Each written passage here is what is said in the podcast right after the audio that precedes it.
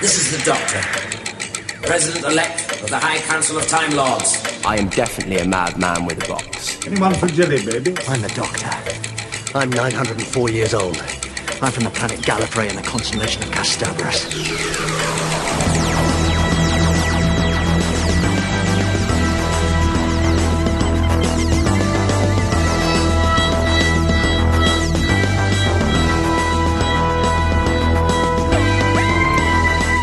Hey, Who fans, and welcome to the Big Blue Box podcast. My name's Gary, Uh, my name's Adam. and we're at episode 73. Woohoo! Hope you guys have had a fantastic week and you've uh, found something Doctor Who-ish to do. Whether that's go to a local convention or stick on some some Doctor Who classic or new, take your pick.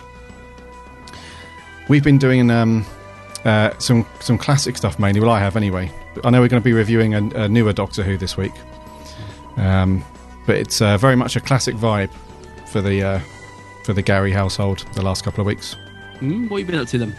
Uh, well, I've just been really. Um, I don't know. I've just got because normally when Doctor Who finishes on TV, I'll do like a mix. I'll just grab like a Tennant episode and then um, uh, a Capaldi one that was on a year or so ago, and then I'll stick on maybe a couple of classics and go like that. But for some reason, I've just been really picking out all the classics and and going through them. And I'm really, I'm. You guys have probably seen on Facebook the last couple of weeks, but really getting into McCoy as well Yeah. my my love and uh, is is still growing and still there for um for McCoy. I just can't get enough of him at the moment. I'm not sure why. yeah, I, I, I'm glad. Um, it must be nearly time for you to revisit Remembrance again. Well, funny you say that. Funny you, You say that. I watched a couple of McCoys um, uh, this week. Um, Yeah. uh, night before last, I watched Ghostlight, Yeah, which is a real creepy, strange one. it is. Yeah. Um, and I also did watch Remembrance of the Daleks. you watched it again, I did watch it again. Yes. and did your opinion of it go up? Well, I will tell you now that this is my thought on it is Drum roll. you'll have to wait until we do it again on the podcast. Oh no! You guys will have to wait. I'm sure. I'm. I'm hoping that you're okay with that, mate. That we'll revisit at some point later on this year. yes, Or- I'd, I'd love to revisit because it's one of the one of the first early podcasts that we did together, wasn't it? Because it's one of my favourite stories, and at the time you watched it and was a bit bewildered why it was so high in my opinion because you just didn't get it, did you? You thought it was a bit Yes.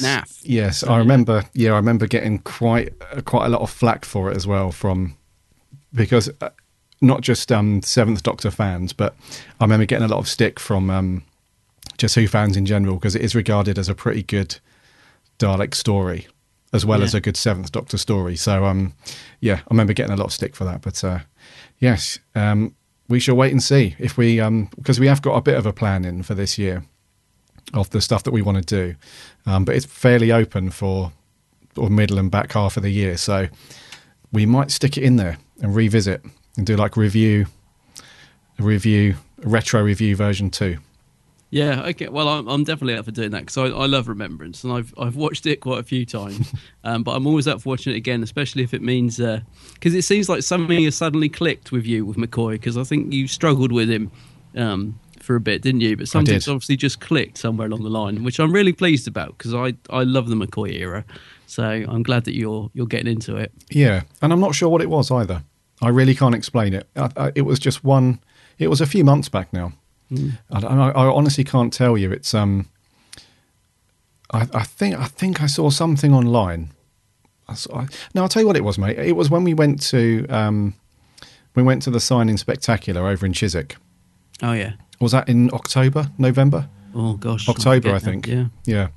And uh, I remember, um, like queuing up to get our stuff signed and have a photo with him. Hmm.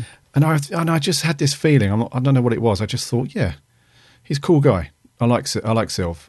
And then Yeah. I remember when I got home after that day of the of that convention and stuck on. Um, oh, I can't remember what it was now. It was, Was it, some um, yeah, it was some McCoy story I stuck on and started watching. Fenric was it or something? Curse Fenric? Fenric could could have been, yeah. And I thought, yeah, yeah, yeah. I, I think this is going to grow on me, and it's just gone from there, really. So, um, yes, really into the McCoy stuff at the moment. Um, I do get it though, because I think, I mean, looking back of you know watching it when it first went out, I think there are stories that I sort of was cr- maybe cringed at a bit at the time or didn't really get into, um, and now I absolutely love them. I think there's a real charm to the McCoy era, so I do get it. I think you've you've sort of gone through your natural progression of. Uh, you know, seeing the, the sort of faults that are in there, and then you sort of get past that and and realise actually there's some really good stuff in there. So yeah, Yeah. that's good. It's a good thing. It's um, it's like a, it's like a, a an, an evolution, if you like, as you're as you're because not everybody has. You know, I'm I'm pretty certain when I say this, and you guys could correct me if I'm wrong, but I'm pretty certain out of all twelve or thirteen doctors, um, there's going to be at least one doctor that you're not, you don't really lean on to. Like if you're just bored one night and you want to watch, you know, a, an episode of Who, a classic one that is, there are, I'm sure for everybody there's at least one doctor that you don't really reach to. There's you've got your favorites and then ones that you're not not that you dislike a certain doctor but you just don't really you know you're not too keen on Yeah. on their stuff. So um uh, Sylv was mine for a while. Um so yeah it's just taken a bit of a yeah a bit of a 180 really and um yeah. See, my, mine for, for me that would be Colin. You see, I, I never, I very rarely dip into the Colin Baker era because guy? Guy it's actually not because of Colin. It's just his, his stories. I Right. They're they're quite dark and bleak. A lot of them, and I have to be in the right mood for them. But it's it's strange because, like you said, it's not that I don't like Colin's Doctor because I do. But whenever I go to put one on, I very rarely sort of dip towards the Sixth Doctor era. Um, but it's strange because after we reviewed Revelation last week. I really, really wanted to watch more of Colin, you know, and uh, and so it's yeah. I think you just have to be in the mood for it. I think, yeah it's the magic of Doctor Who yeah. can turn your emotions on you know on the flip of a coin I just hope all this good isn't undone because we have penciled in Delta and the Bannermen on our schedule and uh, coming up in the future. I just hope it doesn't undo all the good. Um, Uh, yeah. I don't think it will actually. I don't think it will, but it's um, it's one of the earlier McCoys, so it has potential to do damage. Oh, okay. Possibly. But you might love it. yeah yeah Yeah, we'll Um. Looking forward to doing that one. Yeah. Other than that, did sort out the old shelf or shelves. Oh yeah. Um, so everything is looking um, neat and organised and, well, fairly neat. Yeah, it looks good. I saw the picture. Yeah, Um, very nice. The Pop Funkos are out the box. Yes, they're out. They're free. They're unboxed, mate. Um, I'm sure this is going to tear people right down the middle with Pop Funkos, but um, so many people keep them in the boxes. Some other people unbox them, don't care. I thought, nah, they look way too good to keep in the box. They do look really cool on your shelf like that, all lined up. I, th- I think, yeah, they they deserve to be out. I think. And just quickly, um, I'm still trying to hunt down the um, the tenth Doctor exclusive regeneration when he's in the Ninth Doctor's clothes. Yeah, I still can't find that anywhere. I know that it must be uh, knocking around um, at some US stores and stuff, but Forbidden Planet. Uh, .com and .co.uk still haven't got it anywhere, and some other Pop Funko websites they don't have it. So if you guys find it anywhere or know where that is, please let us know. yeah. I haven't seen that pop up on any of the sites yet. Yeah. Um, I, I bet you saw the one that come up uh, just a couple of days ago, um, which is a US exclusive. But man, am I hoping it finds its way over, which is the K9 Funko Pop. Oh, just your little face. Doesn't It he just look lit so up cool like though? Doesn't he look so good? He does look very good, actually. I've got to get one. Yeah. got to get one. Yeah, he does look really cool. As soon as I saw it, because I think somebody else threw it up on Twitter for us, didn't they? And said, Yeah. I, bet- I bet uh, Adam um, will absolutely love this." I do. And I, I could just picture your face in my mind, just lit up like it's Christmas. Yeah, no, no, I, I, I loved it when I saw it. I was like, oh, I saw there was an exclusive to the US as well, and I was like, no, because a lot of them are, but they do tend to find their way overs, don't they? So Yes. I'm sure he'll appear somewhere. I'm going to have to get one because I don't want to pay some silly price on eBay because some of them do. But yeah, he's he looks really good. He'd look great on the shelf Oh yeah, yep, next to your next to the uh, fourth Doctor one, which is cool. yeah. You been up to anything else Who wise, buddy? Or anything? Um, who wise? Yeah, I've been listening to um, a bit of the River Dong. River Dong. the song. The River Dong. That's a river somewhere. Yeah, that's that's the bootleg version of the uh, River Song Diaries by Big Finish. Yeah, um, I, I've listened to the first two stories in that set. It's, it's got four stories um, in it, and I've listened to the first two this week. Um, I'm a bit disappointed in it actually.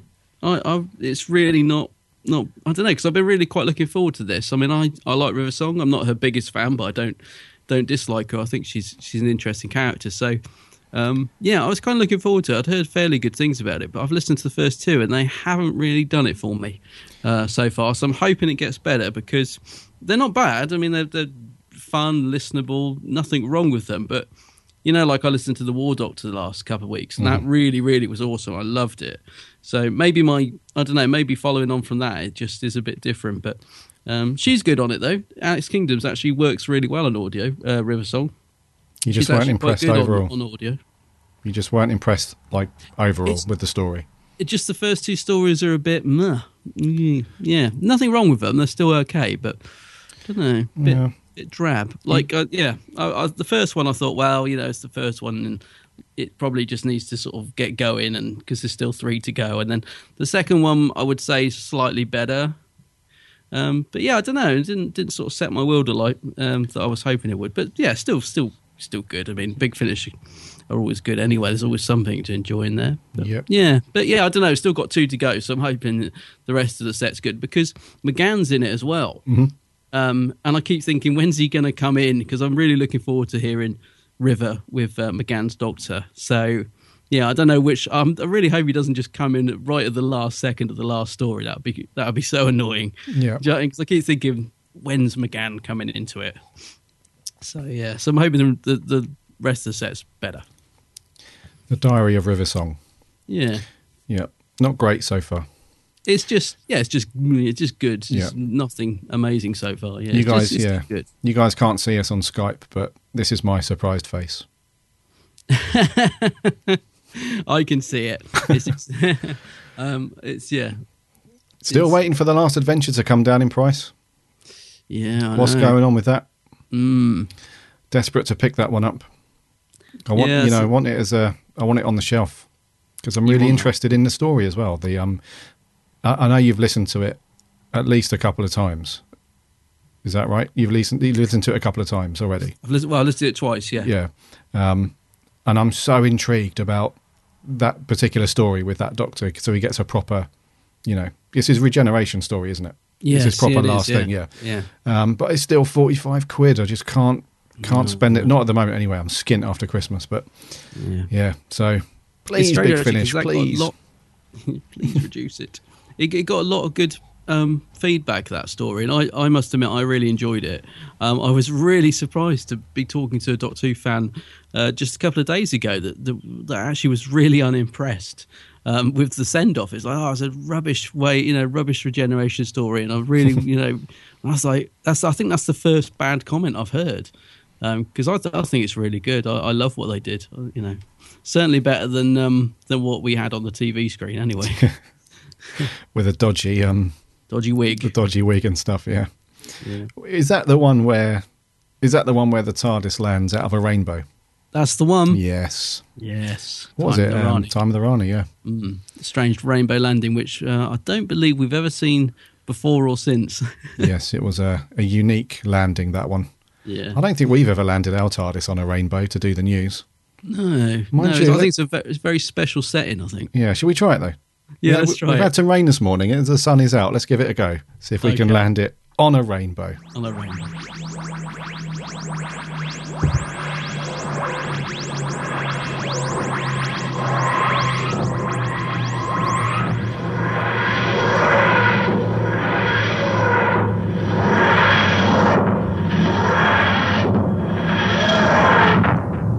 First up this week in the Doctor Who news.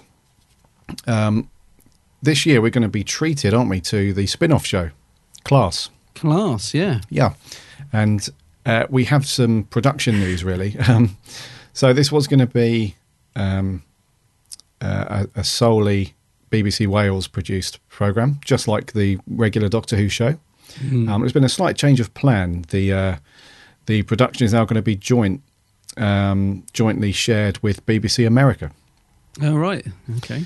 Um, so they're going to be co-producing the uh, the show, which is going to be eight parts uh, coming in, in the autumn. There's no um, uh, set date yet of when it's going to go out, um, but that's very close to when the actual Doctor Who show will be going out as well, isn't it? Yeah, it would be, wouldn't it? Yeah. Because I think that's going to be going out nearer Christmas, isn't it? It must be this year. I assume so. It must yeah. be that back end of the year. So, um, but anyway, um, so BBC America have um, also confirmed uh, that they've uh, commissioned a new original scripted series uh, based on the, the Dirk Gently books. Oh, Douglas Adams. Yes. Yeah. Yeah. Um, uh, apparently, these books were inspired by the unfinished story Shada, Oh, right. Okay. which was meant to go out in, when was it? 1980, it says. Is it? Oh, I Yeah. was thinking it's the 70s. Yeah, it probably was. Yeah. Yeah. But wasn't completed due to a BBC strike. There's a shock. Yes. Um, so yeah, BBC America they're actually um, uh, putting their fingers into more pies. I think is the correct term. So um, I'm pretty sure this won't affect how the um, how class was going to uh, was going to be produced and created anyway. But yeah, we, we shall see. I'm wondering, yeah, I'm wondering if we'll get, like, 'cause there's no cast or anything announced for this yet. Do you think we'll get Courtney? We're going to see Courtney again? Or do you think it'll just be a whole new thing, but set in Coal Hill? Yeah, I think it'll be a completely new thing. Yeah, I wonder if um, Capaldi will make any sort of cameo in that, whether you know, just to sort of draw people in. You know, a bit like um, in the Sarah Jane Adventures, they would occasionally get Yeah, like one of the doctors in just to sort of you know get them in there and you know properly make it canon and stuff. I just wonder if he'll do a little bit for it. maybe, maybe it'd be good if he did. I mean, I, to be honest with you, mate, I'm still in two minds about this one. Mm. Um, yeah, I, I'm pretty sure this is going to be aimed at the younger, the younger age range Yeah, of Who fans. Um, but you never know. I'm could- getting a sort of good. Alien versus Wizards vibe. It. RTD kind of yeah, thing. Yes, possibly. because I mean, I would love to see like um, you know, Ian Chesterton wandering through those school corridors, but I don't think we're going to get to see it. I'd be very surprised. But Yeah. yeah, I mean, it's starting to take shape. Um, we'll see. I know, I do remember. I'm sure you do when it was announced on Twitter and it all kicked off. Um, and poor old Patrick Ness, the writer, must have been thinking, "I'm not sure I want to do this anymore." Because Yeah. oh man, that that was more to do with the, the timing of the BBC announcement, I think. But, but Yeah, yeah, yeah. But now we're sort now it's sort of getting a bit more real and stuff. Um, Mm-hmm. Getting a little bit more intrigued by it. I'm not. I must. I won't lie. I'm not overly enthusiastic by it, but it's um. But it's something, isn't it? Something to think. Give it a go. Yeah, and um, so that's um, autumn. So I think um, we're not going to get any Doctor Who related stuff until the back end of the year. It looks like so. We've got uh, quite a while before we see any official Doctor Who stuff on our Yeah. screens. But there we go. There we go. Okay, well, in other news, um, we will have a Doctor back on the screen um, in the not too distant future because the seventh Doctor, Sylvester McCoy, is going to be starring in a new BBC Two travel documentary series called The Real Marigold Hotel. This actually sounds really quite good. It does. actually. Yeah, Um, does it say when it's going to air? I think it's just late late, this oh, month. Yeah. Oh, it's actually sooner than I thought. It's late this late January. Brilliant. Yes. Um, so yeah, basically they're going to pop old Sylvester and a b- group of other celebrities, including Marion Margolyes. She's funny. Have you ever seen her? yes. Mar- yeah. She's bonkers, isn't she, Yeah. Marion Margolyes?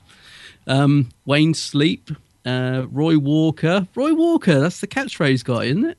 Uh, yes. Roy Walker. Wow. Yeah, Roy Walker. Yeah, the Irish guy. We've got Yep. Bobby George, the dance champion.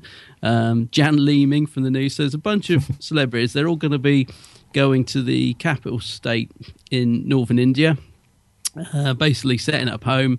Um, and it's a kind of whether to see. It's a sort of retirement thing, isn't it? They're going to be seeing if it would be a good place to go out and retire rather than the, comparing it to the UK. That's right. So, so yes. I think they're just going to be travelling around. Says they're going to meet some royal family members while they're out there and and all that sort of thing. Yeah. um, They- it sounds pretty good fun. It does, yeah. And they were there for quite a few weeks as well. Um, uh, how many weeks were there? I think it was like six weeks or something like that. It was quite a long time. Yeah, we're looking at Um, what they did. I mean, they went to all sort of festivals and things like that, and Mm-hmm. yeah, it's it's going to. How does it say how many parts this series is, or is it a one-off? Uh, no, it is a series, It is a series. and it's starting. Yeah, it must be in a couple of weeks' time. Right. Um, but yeah, it does look really good, and I'm really looking forward because old Sylve, he's a he's just bonkers himself, isn't he? yes, he is. Um, yeah. They there's a short interview with him as well, and um, uh, they said what was what was your role within the group, and his answer was to raise a smile and play the spoons.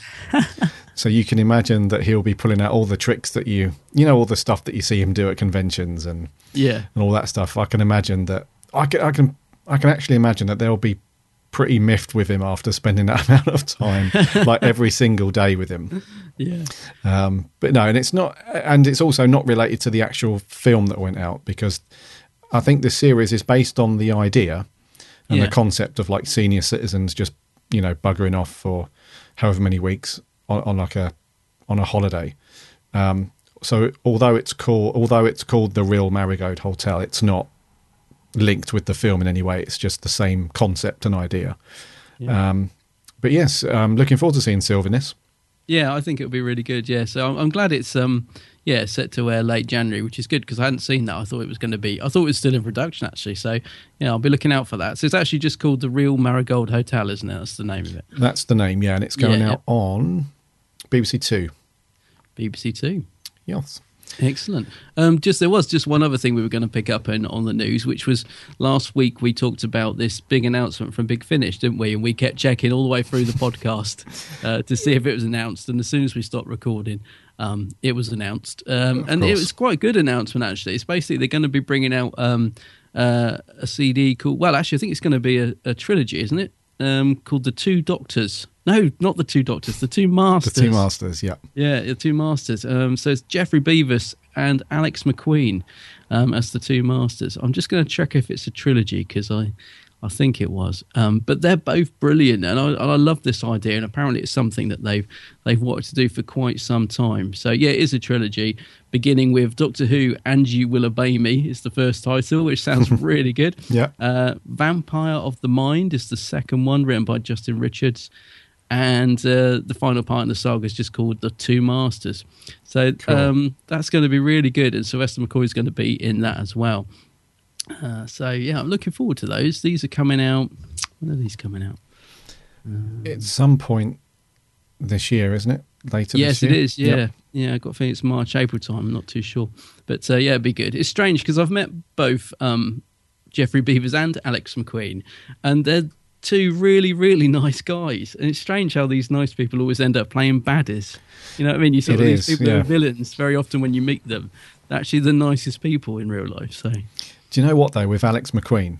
yeah, I just can't, even when he plays a, a, a bad character on, on Big Finish or on anything on TV, yeah, I can I st- whenever I picture his face, I just cannot help but laugh because he's so he's one of these guys where he's not like um he, he's not like a typical comedian or comedy actor per se, but the roles that he takes on are just he plays them so so well and so funny.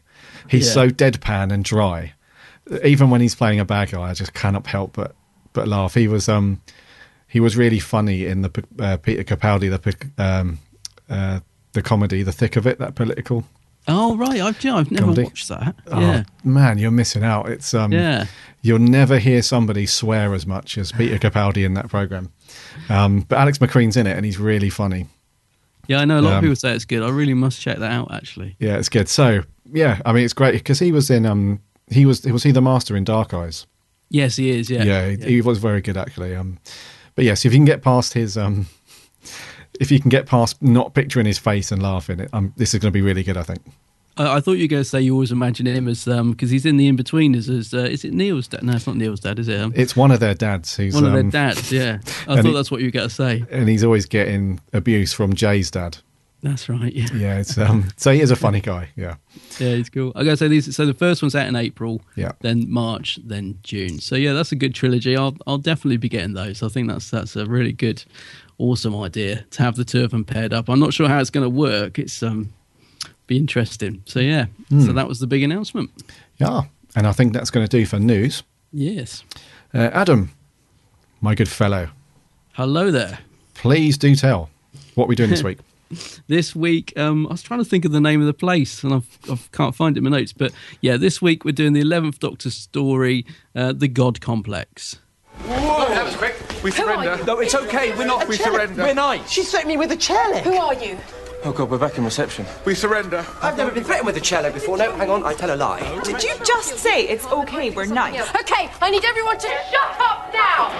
Uh, Rita, be careful, yeah? Pupils are dilated. They are surprised as we are. Besides which, if it's a trick, it'll tell us something. Oh, you're good. Oh, she's good. Amy, with regret, you're fired. What? I'm kidding.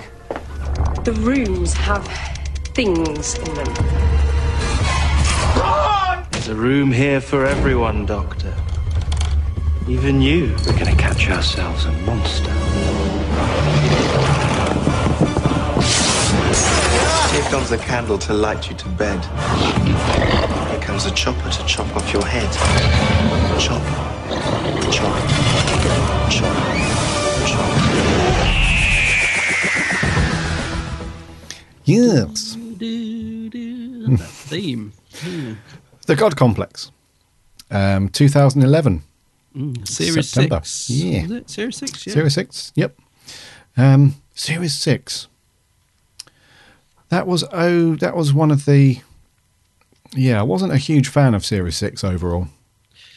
It's, yeah, it's a funny one, isn't it? It's not that um, it's not that accessible. A lot of the stories are a bit yeah, a bit odd. a bit up and down. Um, So, what do we think of this one though? So, this is um, uh, one of those nice isolated stories.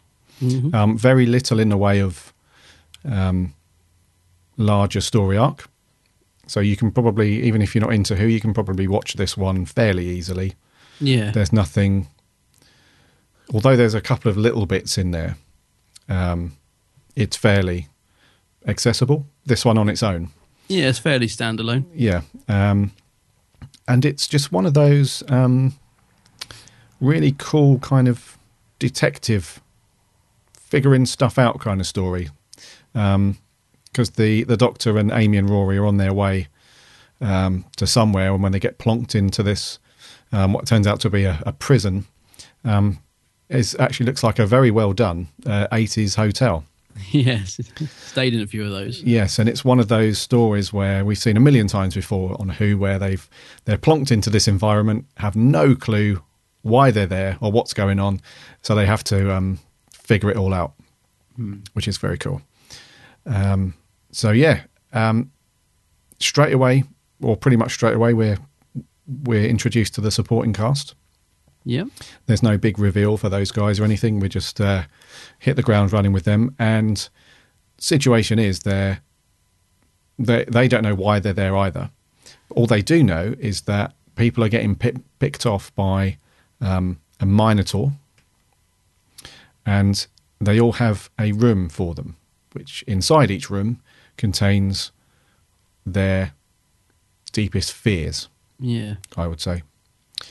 Um, and yes, and so one by one, as they slowly, um, uh, as they slowly give in to those fears, um, the Minotaur, which senses this, comes out, and they are no more.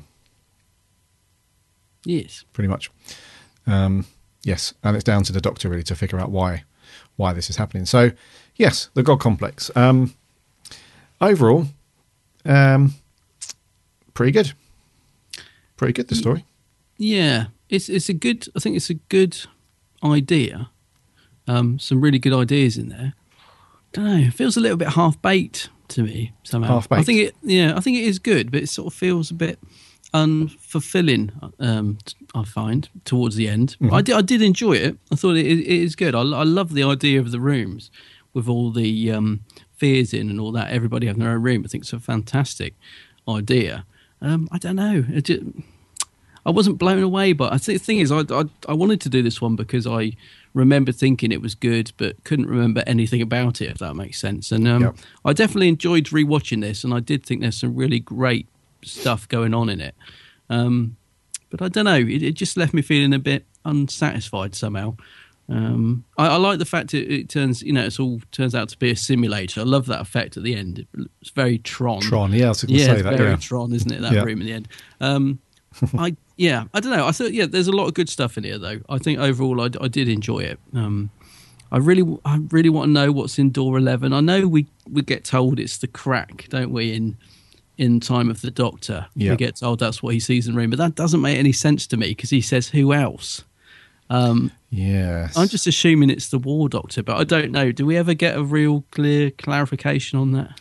Yes, What's in well- the Doctor's room? Yeah, so um, for those listeners that um, haven't seen this episode um, or are not or haven't seen it in a long time, just a refresher. Um, each room in this supposed hotel contains, like we said, the um, the the person's you know utmost fears or something that they're they're they're very scared of, and um, the doctor opens his his door, doesn't it, which is uh, suitably numbered eleven. Yeah. And all we hear, we actually hear the TARDIS,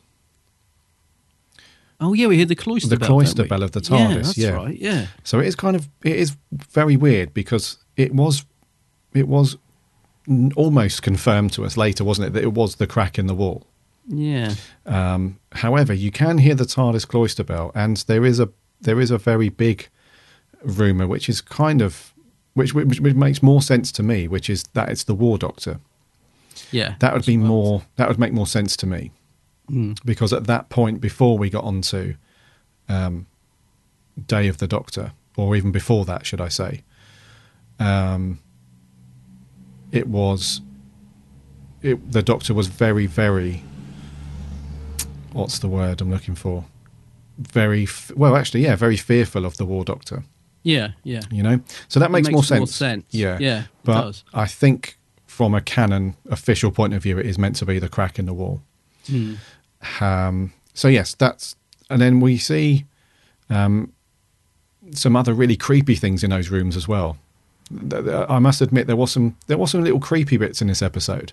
It's very creepy at the start, isn't it? It's one thing that, Yeah. that sort of struck me is actually it's quite um it's quite scary. Actually, the first few minutes are pretty full on, uh, and I love it. I think it's brilliant. Actually. Yeah, it's it's definitely got that um, The Shining Oh yes. kind of vibe. Yeah. You know, it's very, you know, old hotel, very creepy and scary.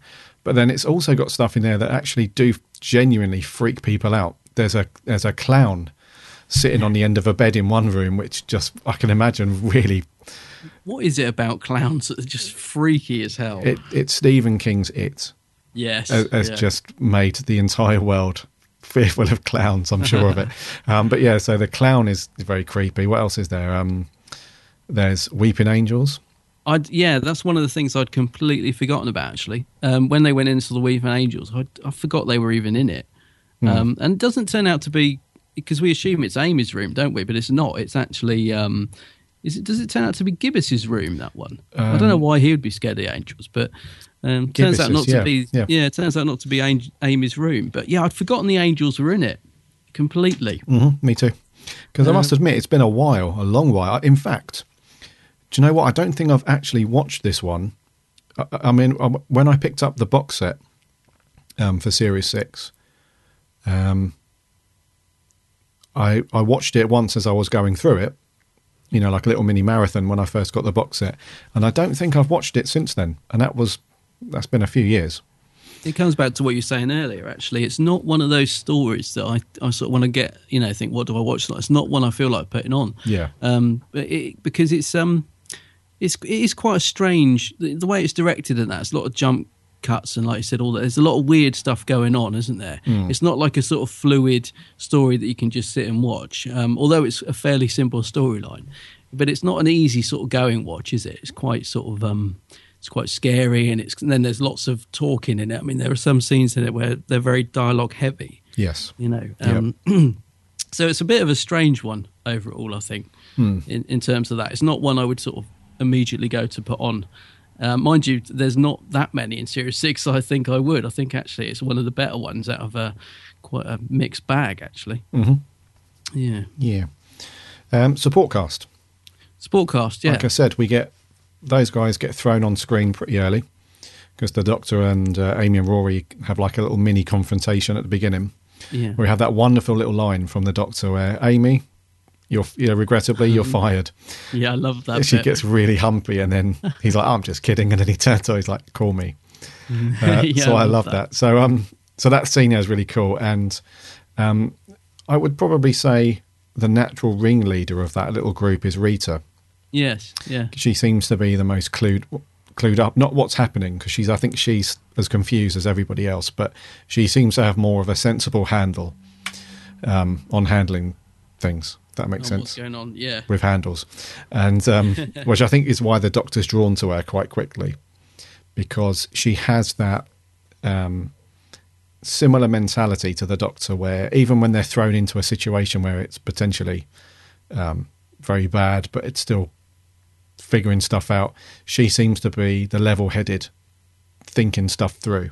Yeah, which is I what the think that's Doctor why the Doctor likes her, isn't it? Yeah, Yeah. So yeah, um, Amara Karan. I thought she was pretty good actually. She had this very, she had a confidence about her which I really liked about her character, yeah. I agree with that. which played off quite well on the other ones because um, Gibbis was that very, you know, as he's supposed to be with that race of people. Um, what are they? The Tivolians. That's it. I was trying to think what they were. Yeah, yeah. Because we get to see one in series nine, don't we? Played by um, a different guy, different character, but Yes, same race. under yeah. the lake. Yeah. Yeah. before the flood. Um, yeah, so that race of people, they're very cowardly and you know they don't want to, they, they don't like confrontations and stuff. So with characters like that, um, and I think it was those two really that I enjoyed the most out of the support cast. I think Dave Walliams is pretty good in it. Actually, He's, he he plays that sort of cowardly vole type creature pretty well. Yeah, um, he, he doesn't go bad. over the top. No, I think he actually is pretty good in it. He does.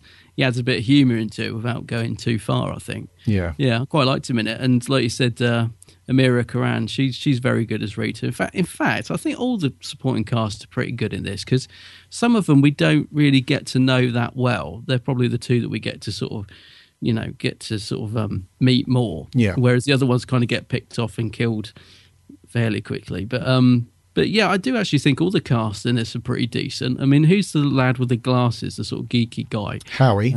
Howie. Howie, yeah. yeah, yeah. The- it's quite sad, isn't it, when he gets gets to his room and it's just him being taunted by those girls and stuff. There's a bit of a Star Trek reference, I think. But um, but yeah, all the cast are good in this. I thought. I thought because you do care about them, even though because this is the thing. Sometimes you don't get to know characters too well in Doctor Who, and they get sort of picked off. But you think, well, I couldn't care less. I didn't know. You know I mean? I didn't sort of feel anything for them. But in this, that you do, I think, even though we don't get to see them for that long, you know. And pretty much everybody dies in this, don't they? Um, I believe so. I'm just trying to think who survives. Oh no, read- Gibbis survives. Oh yeah, Gibbs, but of course he would. Actually, that is a that is a brilliant scene. Actually, when this this is just again just shows how great Matt Smith was as a doctor. I don't know if you thought this, but you know, because Matt's quite jokey in this, isn't he? There's, there's some great bits of humour in, in a lot of you know because it's quite a dark story. But there's a scene where he turns to Gibbis and basically confronts him about being a coward and always putting someone else to get picked off. And he really sort of turned serious. And I, Mhm. I don't know if you thought it, but I just thought, what a great little scene because it it sort of shows Matt being the doctor how the doctor always uses humour to try and take away, you know, that they actually they're all going to die, sort of thing. So he's, you know, the doctor always plays up and pretends to be this sort of idiotic fool when actually deep down he's, you know, really scared and knows what's going on. And I just thought the way Matt did that, the way he just turns and, and, and really turned serious on Gibbis was was brilliant. A real great little scene, and I, I, I love Matt Smith's Doctor. The more I see him, I just think he was great. Yeah, and I think, um, yeah, we'll come on to Matt in a little while, but that I think he strikes a good balance in this episode. Yeah. Some some episodes he's very, very, very clown-like and over the top and Yeah. and, and quite crazy. In other episodes he's he can maybe due to the scripts, I think he has to turn on like the darker side a little bit. But I think in Mhm. this one there was a good mix of a couple of serious bits, especially when he's talking to Amy at the end as well. Yeah. You know, and that scene you just mentioned with Gibbis as well. Those little scenes, they're quite serious and quite touching sometimes. Um, and then it literally, which Matt Smith has such a great talent of doing, literally at a snap of fingers, he's just back into very Troughtony, Mm. clown like nuts. So, yeah, I really like that scene as well. And, and Gibbis, I think David Walliams, I think he did um, a pretty good job. I think I think a lot of people were expecting him to be a bit more um, sort of out there and a bit more funny. But I think he, I think he toned it down pretty much to spot on. Really, I think he Yeah. had that very because we have to remember he is meant to be quite a reclusive, cowardly, you know, turn and run away at, the first opportunity sort of character. So he's not really going to be very outspoken and, you know, um, like a, a typical comedian playing a character. It's not meant to be that way. He's meant to be a lot more sort of reclusive and stuff. So I think he did a pretty good job actually. He had some funny little lines as well. There was one scene that's really funny at the end when they're up in the when they're up in this prison and they can there's like a a porthole in the floor and they can see down into space. And um he's like that planet down there that yeah that one there that green one i'm from there. Yeah. you know it's just so it's just perfectly done you know it's not staged too much and you know it's just I- like a little side while the like the important stuff's going on Yeah, no, I, I liked his performance in this. I thought he was comedic, but not not too much. I, I liked it a lot better than um, it was Paul Kaye, wasn't it? I was just looking up. Uh, yeah, Paul Kaye played uh, Prentis, didn't he? Oh, in the- um, Before the Flood, which is sort of uh, another supposed to be the same race. And for me, I know a lot of people liked him, but for me, I thought Paul Kaye went way over the top with his performance. I didn't like it. I thought it was just just too silly. Right, Whereas I yeah. think Walliams is sort of um, comedic in this, but I think he's, he's sort of like you said, he keeps it toned down enough. Probably because of the sort of um, I don't know, maybe because of the cast around him and just that whole atmosphere of the whole story. Yeah, Um, you know, yeah. I think he pitches it just right. Yeah, I think it's good. And that's that. Those two characters, like I said, um, Rita and, and Gibbis, they were they were like in most enjoyable for me to watch because she was very very different. Hmm. She was very much the headstrong, logical, think stuff through. So she was very good, and it was, it was a shame to see her go as well.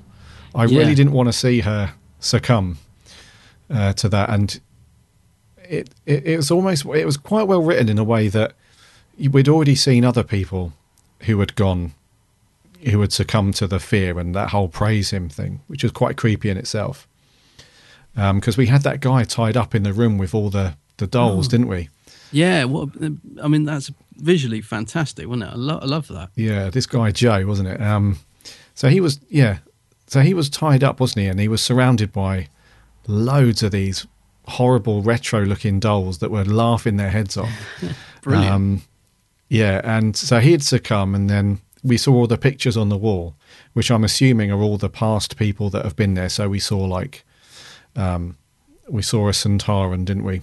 Yeah, Saw some other people, a Judoon, um, a cat woman. I seem to remember. yeah, one of the Catkind sisters, and some other people. So we'd we'd already been exposed to that part of the story where lots and lots of people have already succumbed to this thing, and uh, very recent characters are are there as well with the policewoman at the beginning. Oh yes, forgot to yeah. mention her. She kind of sets that's the right. story up. Yeah. So when Rita, when it's Rita's turn, I thought, you know, is it gonna, is the Doctor going to be able to save her? Because we've seen all these people succumb already, but you know, she's a very cool character. Is it?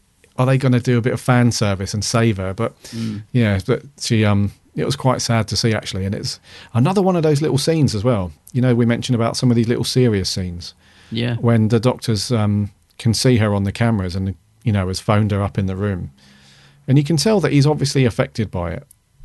He doesn't he doesn't want her to to go, but she um, I think she's very much like, you know, you need to let me do this in private sort of thing. So just go and and and, and that stuff. So that was that was quite a good a good scene I thought as well. It is a good scene, yeah, because he switches the TV off with the Sonic. Because he's like watching it all on monitors, isn't he? Yeah, which is yeah. a bit of a running theme, isn't it? We we see sort of quick shots of sort of um of, of scenes as if they're filmed on a TV monitor and stuff. Yeah. um, yeah, it is a good it is a good scene. In fact, he even he even invites Rita on to join him in the TARDIS at one point, doesn't he? He becomes very attached to Rita very quickly. Yes. yeah. um, which does work surprisingly, considering how little time they spend together. But they do instantly click, don't they? Mhm. And yeah, there's a good sort of um, good chemistry between Matt and and Amara or the Doctor Rita, whichever you want. But yeah, it, d- does work because I think sometimes you sort of think, well, hang on, why has he asked her to join him on the TARDIS? He's only known her two minutes, but.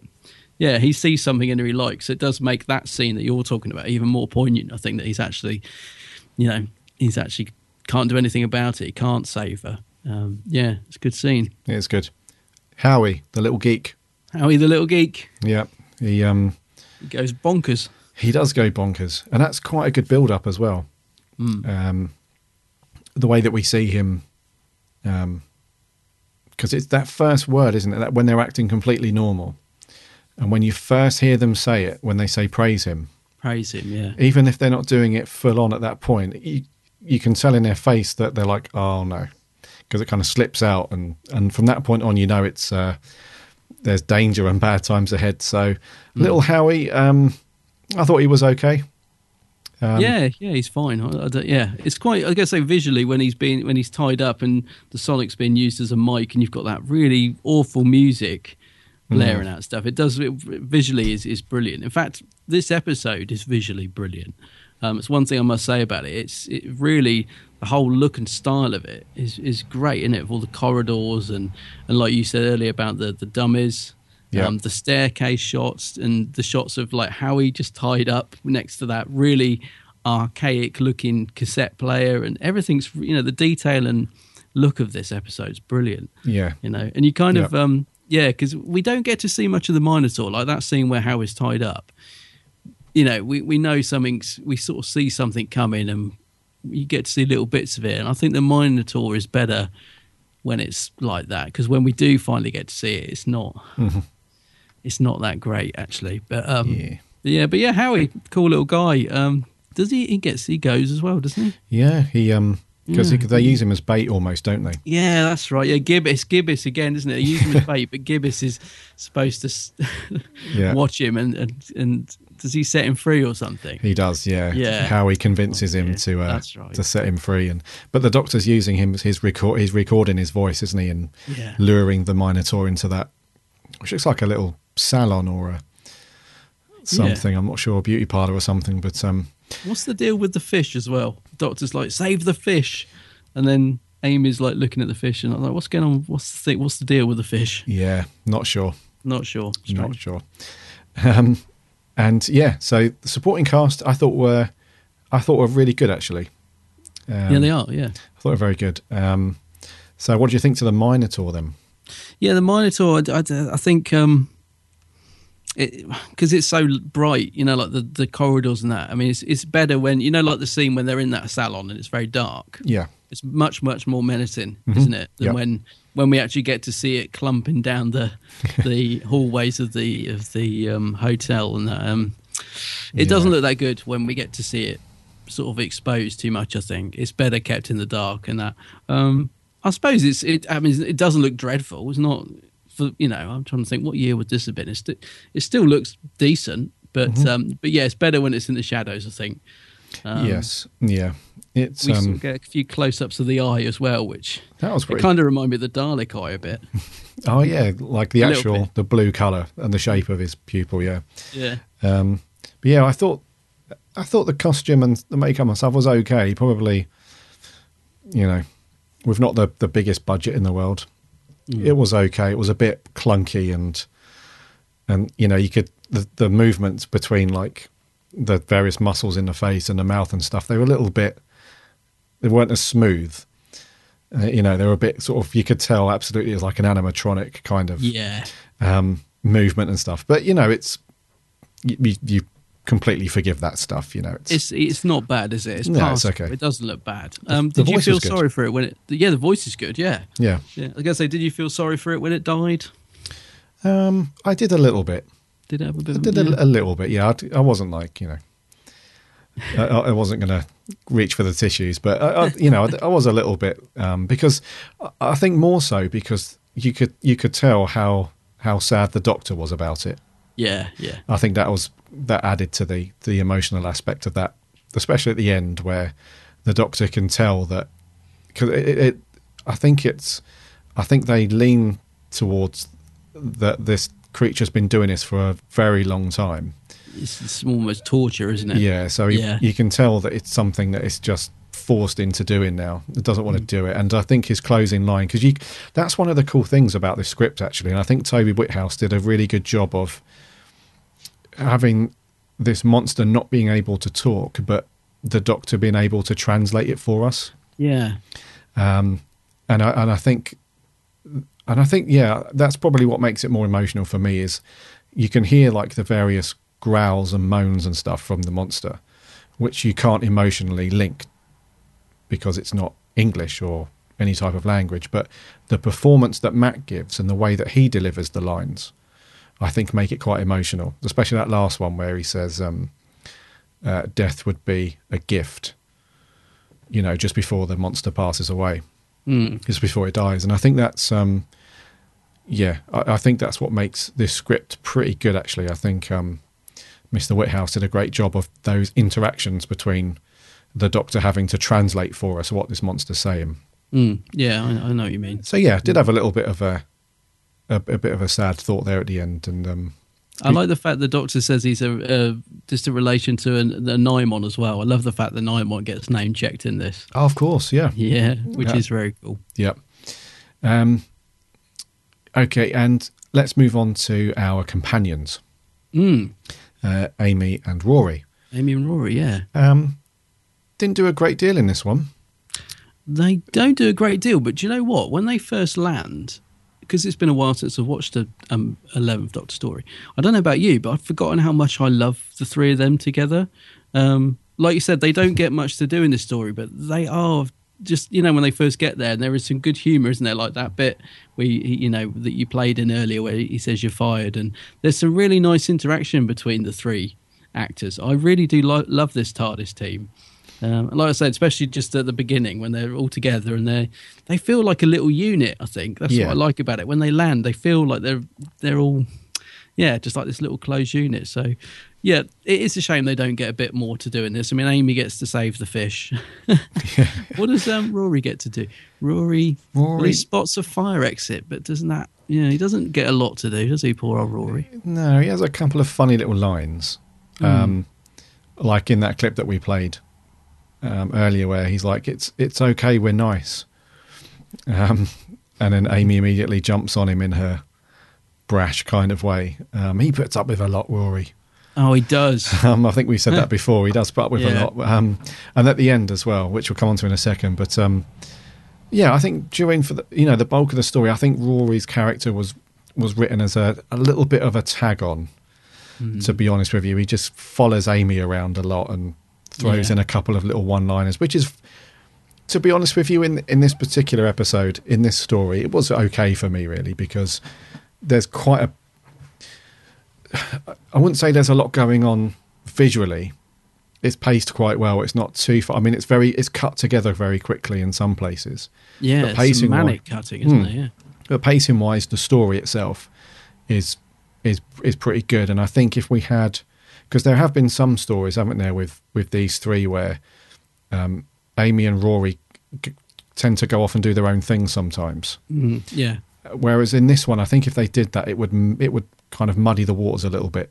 I think this story needs to be kept fairly simple and and clean. So I I didn't have a problem really with Rory just not really doing much, and I think I think Amy's contribution was was more than Rory's. You know, especially at that scene where she starts to succumb to to the fear, and when she goes into her room, she can see herself, can't she, as a yeah, little we girl? get to see um, we get to see the young Amy from which again I'd completely forgotten about. And they, you know, they got the same same um, girl, haven't they? That was in the eleventh hour, which is really nice because I think later on, when uh, in time of the Doctor, they used somebody else, didn't they? Um, probably because is it Caitlin that girl? Probably because she'd grown up. Um, so it's really nice that we've got her and she looks the same. yeah, Um, and yeah, so Amy, although she doesn't get to do much in this story, she's turns out to be quite um, pivotal in terms of the plot, doesn't she? Because the Doctor sort of has to destroy his faith, or her faith, I should say, in him. In him, yeah. Which is kind of what, in the end, defeats the creature. Um, so she right, is yeah. important to the story, but she doesn't get much to do in it. yeah. Um, but that's the thing. That reminds me very much of because you've recently watched Curse of Fenric. Did you not think when you were watching that the doctor sort of um, saying, you know, I I was always going to do this. to You You were always going to die, and he's sort of saying all this stuff, which is quite horrible that Amy Yeah. believed. Did that make you think of the? Because it did me. I was thinking, well, that's the seventh Doctor talking to Ace in Fenric, just totally destroying her fa- confidence and faith in him. But you know, I was thinking, I don't know that Amy would have fell for that. Actually, I think Amy's quite savvy. I, I think even if she'd have played along, I don't think she. I think she would have figured out what the doctor was doing, but Yeah. you know, Now that you, yeah, I didn't think of that at the time, but now you, now you say it, Yeah. I can completely see it. Yeah, that's a, that's actually a, a lot of a tougher scene to watch in Fenric. Oh, it is. because He's- Ace is destroyed at that Yes. point. You can tell she's really. But anyway, yeah, that's um, yeah, you can see that um, yeah, and I, I agree with you. I don't think that would have washed with Amy. I, I No, think she's a she lot have more. Been like, what are you talking about? Yeah. she's a bit more mouthy. Yeah. Um, but yeah, I mean that that's the thing though. So just to clarify, she he destroys her faith in him, and that then means that the my the uh, yeah Minotaur, isn't it?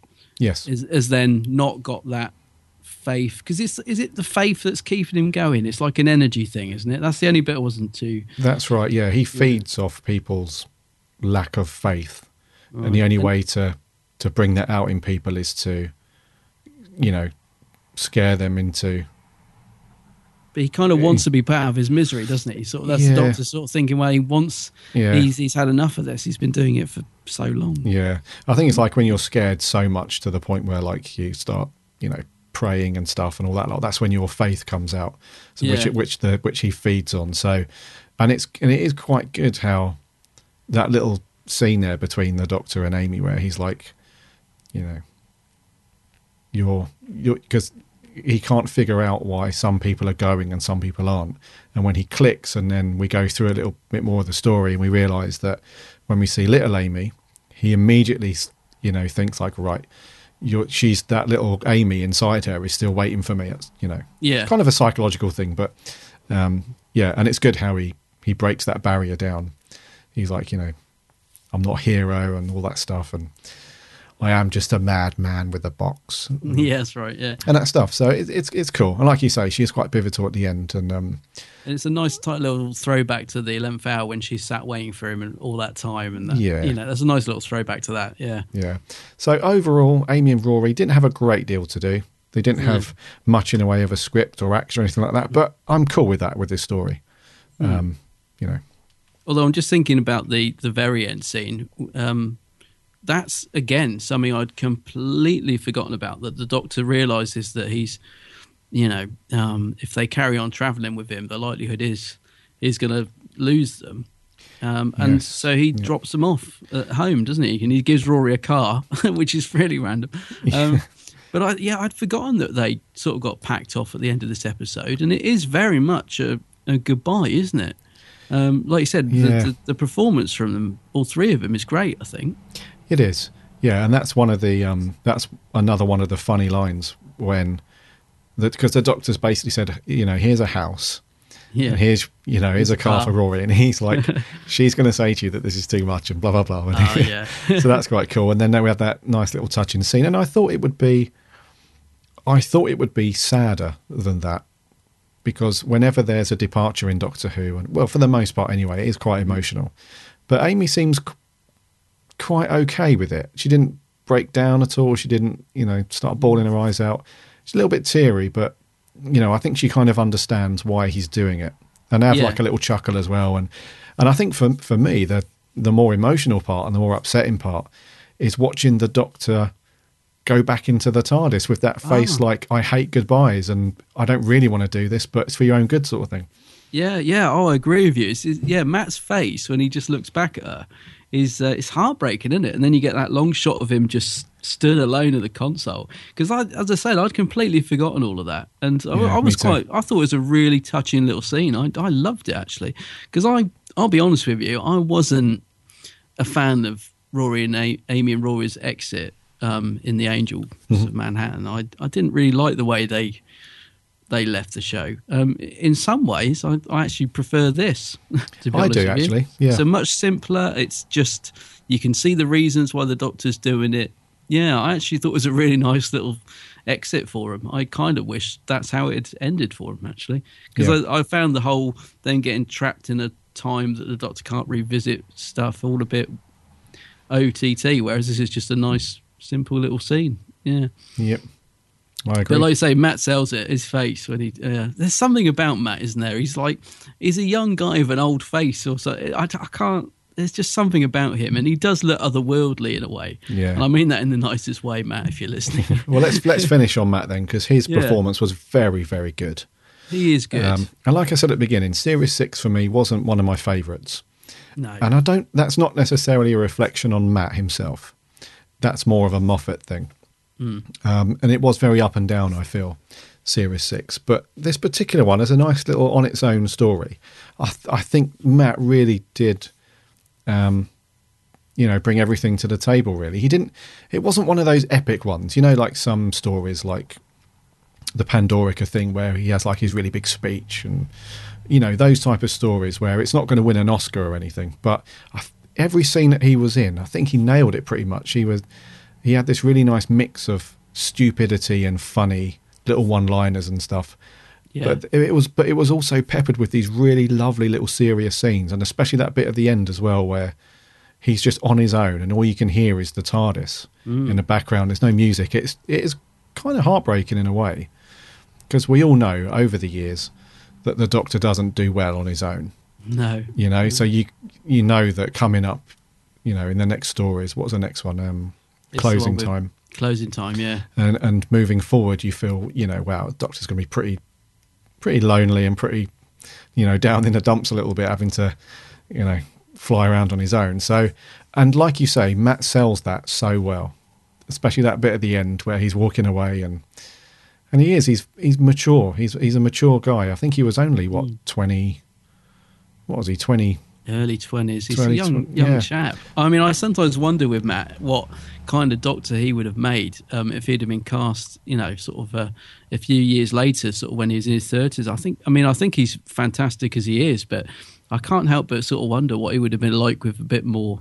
Do you know what I mean? If he was doing it in his sort of thirties, Hmm. maybe even a bit later, I think he'd be phenomenal. Actually, well, I think he is anyway. I just. Yeah, I don't know. I just sometimes wonder that, and I watch it just thinking, wouldn't it be interesting if um, they'd have cast him a bit later down the line? What how amazing he would have been? Because I think he sometimes does look incredibly young. I mean, in series five, Yeah. he's got such a young face. Yeah, um, yeah. but he's still really, yeah, he still really sells it. He still works incredibly well as the Doctor. I, I'm a big fan of Matt. Yeah. Yeah. Very very good in this. I thought. I was trying to remember how the ponds come back into it because because I'd forgotten they left. I was thinking, so how do they? How does he end up traveling with them again then? Because it's such a final goodbye, isn't it? So when do they actually come? Because closing times with um, Craig, isn't it? That's he sort of him and Craig in that story, and Uh, then yeah, he goes back to Craig. Yeah, um, and then presumably the ponds come into it after. I can't remember now. I think so it long was- since I've watched series six. Um, well, they're in the Wedding of River Song, aren't they? Oh goodness me, yeah, Which is a couple of episodes later. yeah, Um, so yeah, it's, they're they're only out of it for a little while, right. but um, but it, I must admit a, that is one thing that does slightly annoy me about Moffat's era is the whole fake endings and leavings. I mean, it does remind me very much of like Face the Raven and all this. You get such a brilliant goodbye, um, and then sort of literally like one or two episodes later, it's completely trampled all over. yes, Um, if you know what I mean, that, that is Yeah. one thing that really annoys me. It's a bit like the deaths in the Moffat era, isn't it? How if somebody dies, they can have a brilliant death scene, but you can't ever sort of think you think, no, they'll probably be back next week. Um, I think it's a bit of a flaw, really. But yeah, Wedding of River Song, they must must come back into it. Yeah. There's another one I haven't watched for a long time. Yes, We'll yeah. do that at some point. Well, it's um, yeah, Series Six. I'll be honest with you, I don't generally reach for it when I want to watch them. Even if I want to watch the Matt Smith, I don't generally reach for this one. So um, but it was good to uh, it was good to find a, a good little story like this Yeah, in yeah. Series Six. So um, yeah, scores, my good friend. Scores. Um, It's I'm gonna. this week. It's me, first. yeah. I'm going to go for seven point five out of ten. I I enjoyed it a lot. I think it was. I think the direction was really good in this. Who was the director? Um? Nick Hurran. Nick Hurran, yeah. Nick Hurran, not a name that um, rings any bells, but I think he did a. I think visually, don't you? It's a brilliantly done episode. I mean, some of the cutting in that is manic and Oh yeah, yeah, yeah, and I love the concept of it. As I said, I know I said at the beginning that it's, it's a bit unfulfilling. There is something just missing for me in this. It doesn't, uh, you know, it doesn't blow me away this story, but I do enjoy it. So yeah, so seven point five out of ten for me, mate. What about you? Okay. Um, for me, I will give it a seven. Mm. Um, Okay. Yeah, I'll give it a seven because, um, which I think is a good score still. Yeah. Um, I just think that it's um, it's one of those really good little stories. I mean, it's not one that you know I'd particularly rave about. If somebody said to me, "I want to get into Doctor Who," and I've watched some other Doctors, I now want to watch a Matt Smith one.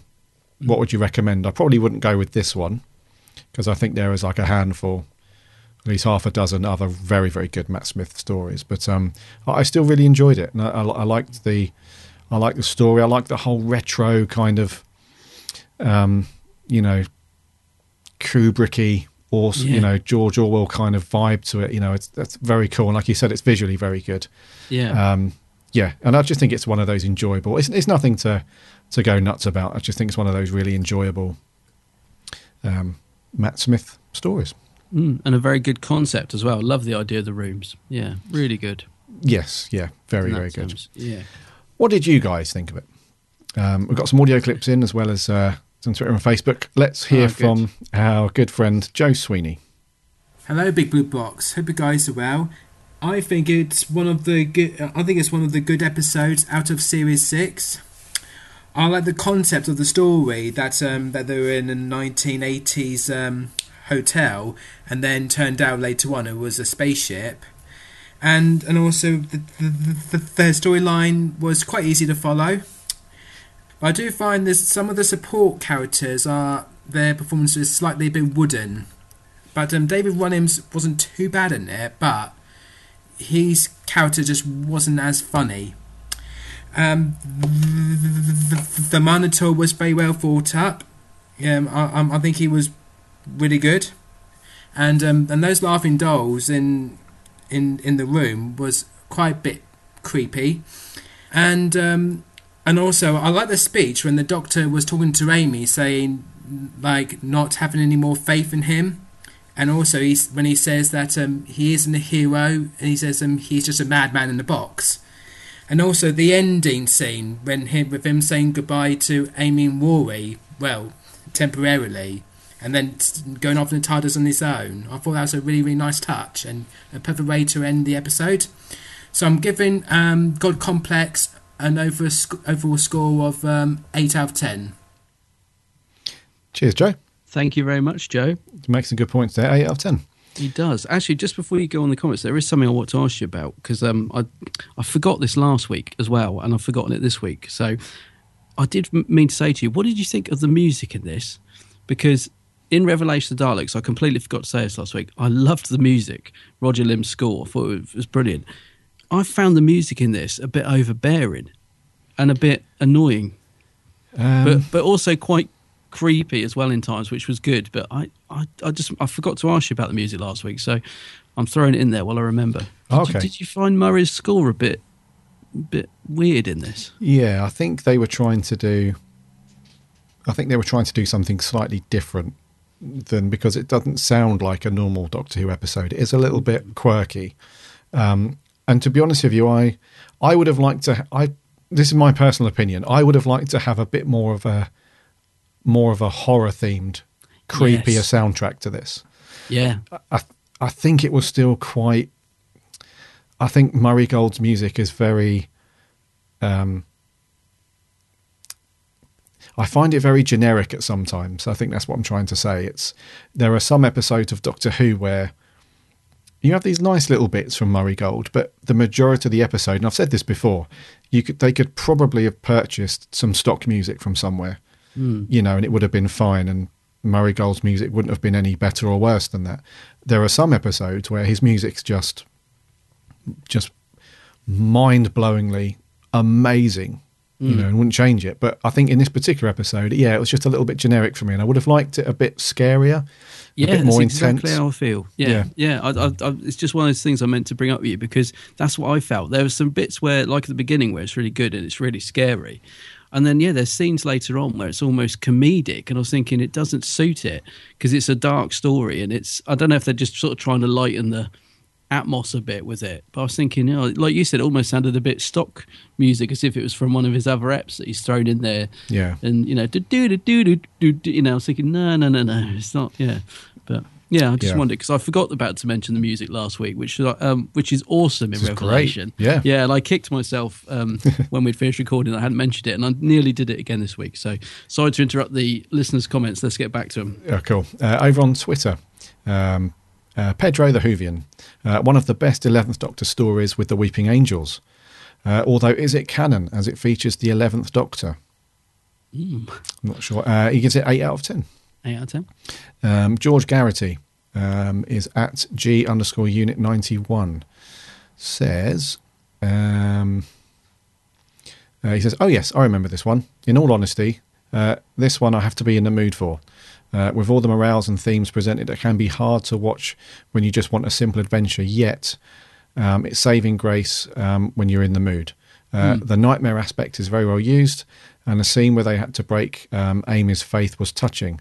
Uh, other than the issue of the effort needed to watch it, um, uh, I I didn't like how the Minotaur died, Phantom Menace stroke Avengers style, uh, when Amy lost her faith. Uh, when he could have gone, when he could have got more food. Uh, he gives it a seven point five out of ten. Seven point five. Yeah. Yes. I think it would have been better if we'd just seen the rooms moving a bit, don't you? Because that's the other thing that isn't really realised that much on screen. Do you know what I mean? They're in this this hotel where all the rooms are moving, so they can't find the TARDIS and they can't do this. But you have to really sort of, if you sort of miss that line, I don't think you really pick up on that in this. Yeah, true. Apart from that Yeah. one bit where the Doctor opens the doors and there's a wall there, that's kind of. I think that's one of the things that could have brought the score up a bit. Yeah, true. Yeah. Uh, let's do some audio before we get onto Facebook. Uh, this is our buddy from the Who Addicts reviews. This is Matt Rowney. Hi there, Gary and Adam. I hope you two are well. Now, the God Complex is a strange one for me. It's a good story, but I think that's it. it it's just a good story. Now, I, I hear people singing its praises, saying that it, it's great, it's a, one of the best of Series 6, it's a standout story.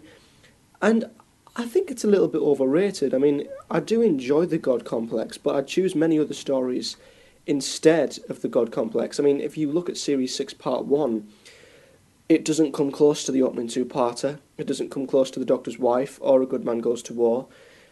But in Part 2 of Series 6, it stands out because all the other episodes were so poor. You know, The Wedding of River Song, Closing Time, Let's Kill Hitler, Night Terrors. They were all pretty average episodes at best. So The God Complex for me, I think, gets a little bit too much praise. But it's still good. I like the setting. I think the setting of the hotel with a you know, a- someone's fear in every room, I think is, is, is very interesting, and that was something that kept me interested in the episode. But other than that, I can't really find too much else that I actually enjoyed. The side characters were not all that memorable. I, I liked David Walliams in it, but other than that, the others were pretty forgettable. And the whole Minotaur praise him story just didn't really intrigue me at all. I, I really wasn't invested or that bothered about this story. So for me, it's good. That's about it. I'd probably give it a 6 out of 10. Okie dokie. Cheers, Matt. Six out of ten. I got a shudder down my spine there when he mentioned Night Terrors. That is a story that Oh, I blimey. had, uh, yeah, put to the back of my mind. Yes. I'll Uh, do that one one day. Whew. over on Facebook, Jeff Waddle is back. Ah, welcome back, Jeff. After a few weeks off, he's back. Um, he says, I absolutely love this story, uh, but it's full of ideas that are never fully realised. Uh, the dummies laughing is as creepy as you can get on a family show. Uh, and given what we find out later, Room 11 does not contain the crack. Does not contain the crack. What is what? How does he know? Jeff, I need you to elaborate because I want to know what's in that room. So, so it does Yes. not contain the crack. Yes, he gives it an 8.5. Okay. Yeah. Mm, good Lewis. Lewis Palmer. Uh, I watched it on Netflix recently, and I have to say I rather enjoyed it on another watch. It is a fantastic Who-ish concept. Uh, I harbour an ungodly and unhealthy hatred for Series 6, and some of that filters through to this story, such as the fake out uh, out departure. That makes me dangerously mad. so he didn't give a score, but um, yes, I can't tell if you like it or not, actually, Lewis, from that.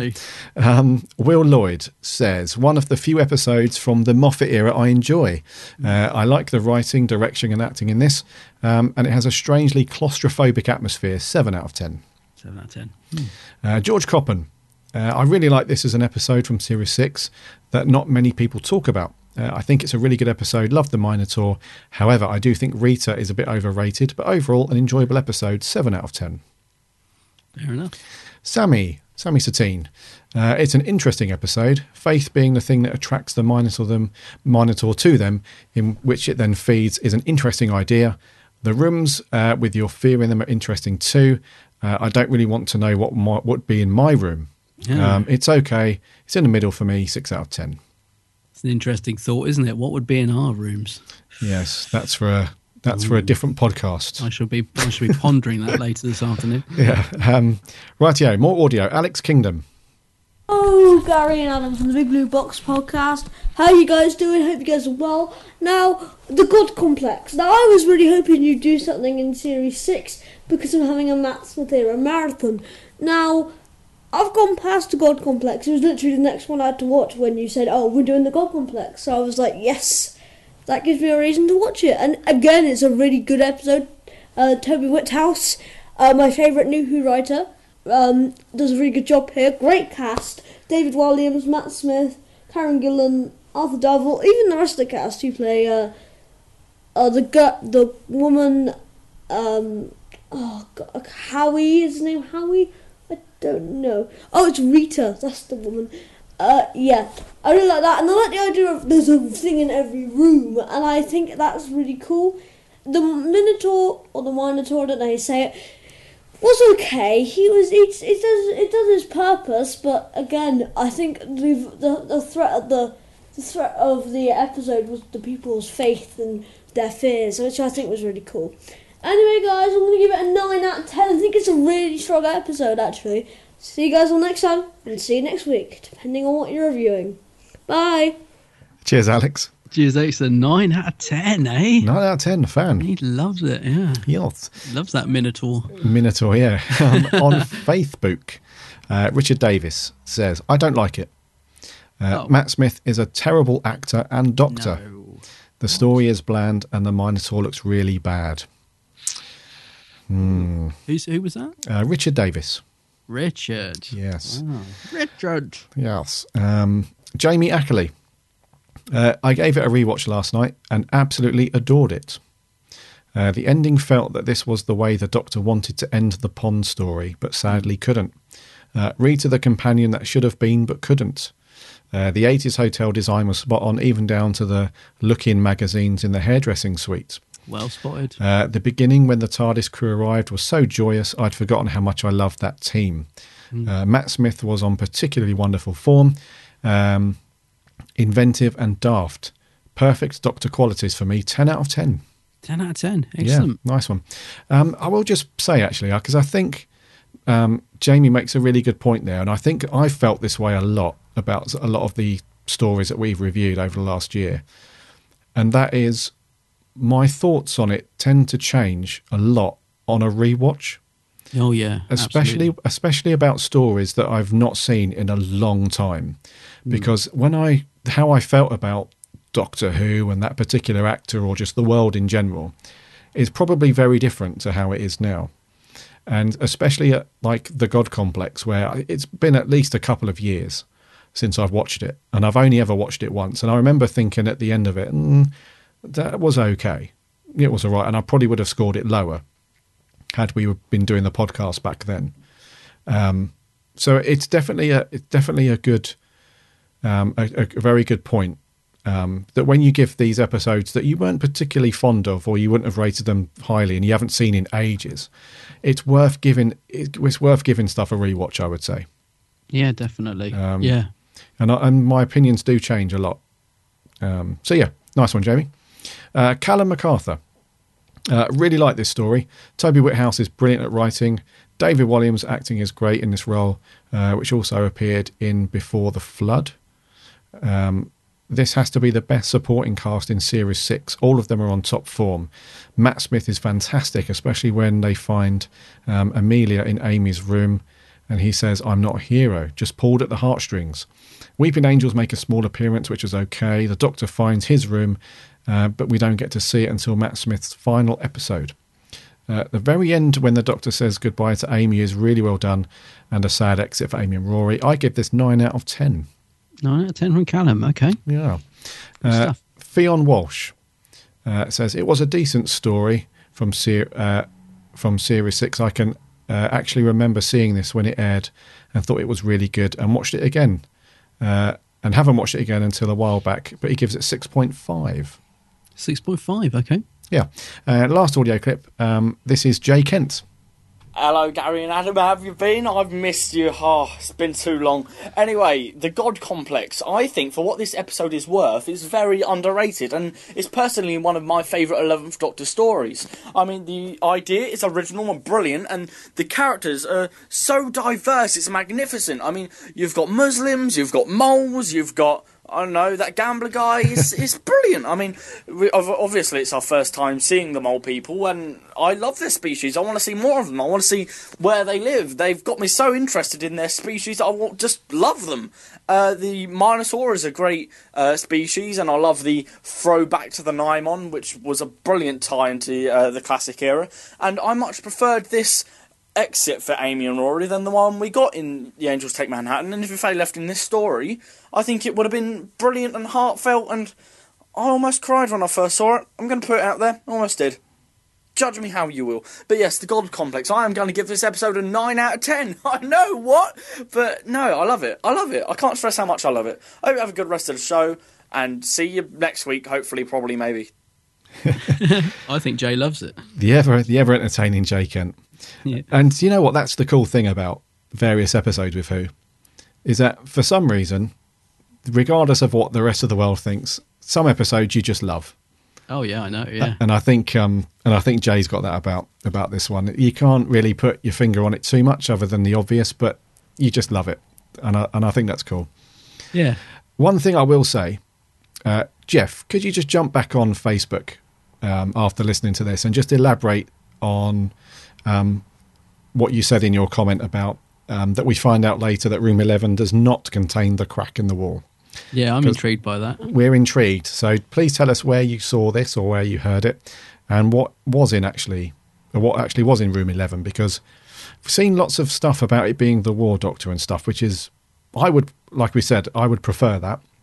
Makes more sense. But if you could just uh, give us some clarification on that, Jeff, that would be awesome. Yeah, it would because it seems strange, doesn't it, that Moff decided to go. He had all that time to think about it between when this aired and when he wrote Matt's last episode, Yeah. and then he decides to say it was the crack, even though Matt says who else? Because if it was the crack, he'd have said what else, wouldn't he? He wouldn't have said who else. Yeah. So, Jeff, Yes. please jump back on and tell us what the Hmm. crack is. Yeah, what's the crack, Jeff? Watch the crack. Geek's handbag. Geeks handbag. Yeah, we had a couple of comments on the Geeks handbag. We had Harry Westergaard who says, Harry. Gary, Adam. So that's my, my impersonation of Harry. Been a while since I've seen it, but I remember it being a solid episode, uh, Harry says. Thanks for jumping on, Harry. Matt Wills, he says, bit boring, really. Seemed like a filler episode more than anything else. So, oh, not, not too keen. And the Daleks Empire says, I loved it. One of the highlights of Series 6, although I thought David Walliams was underused. Did not realise it was him until a question came up on the Radio Times quiz about a guest actor. Oh, wow. All right, yeah. Um, I'll tell you, I was thinking it'd be fun if we'd seen David Walliams and Paul Kaye together, wouldn't it? That might have worked, but uh, that will never happen. But there we go. So, yeah, so a couple on geeks there. but, Um, a couple of people not so impressed, but Daleks Empire loves Yes. it. Yeah. So overall, I think this episode is is viewed relatively positively. Um, I think we've reviewed stories previous where um, it's been a bit more middle of the road. So I think we got some very. I mean, who gave it a ten out of ten? Was it? Um, somebody gave it a ten. Actually, it's one of the reasons I, I was keen to do this one because I know a lot of people rave about it. Mm. Um, and I wanted to go back and see what the fuss was about because I couldn't remember much about it. Um, yeah, Yeah. I can sort of see why people really enjoy it. I, I- yeah, Yeah. Uh, Jamie Ackley gave it a ten. That's it. and Callum a nine. So some really good scores. So um, yes, I'm glad that you suggested this one, mate, because it's been good to uh, to go back and see, uh, especially Matt Smith as well. I've missed him. Yeah, me too. Yes. Um, next week, uh, we are going back to the Fourth Doctor. You'll be glad to hear any Tom Baker fans. Oh, you'll be able to wear your new scarf. Yay! Yeah. Yes, um, and you never know. Um, I might um, I might show you guys, or we might stick the first part of the podcast on Periscope. Ooh. which will be fun. So you can watch a couple of minutes of uh, me in the scarf doing a bit of podcasting. Um, so ads. Uh, what what story are we doing next week for the fourth? Next week, uh, we are doing the brain of Morbius. Yay! A brain in a jar. yeah. Brain of Morbius next week. Yeah. Yeah, fourth Doctor. Yeah, so I cannot wait to go back and do this one. Mm. I don't think we've done a Tom Baker one in ages. No, it's It- been a while. It feels like that anyway. Um, Yeah. The last one we did was the Deadly Assassin back in Oh, September. Yeah. yeah. Yes. So that'll be good. Um, yeah. So uh, as always, look out for the uh, Facebook post for that, so you can give us your thoughts. Um, you can also bung them over on Twitter as well. That's all good. Um, but that will go up over the weekend at some point. So we'd love to hear your thoughts on that one. Mm. And I think we are done there for seventy three. Okay, let's wrap.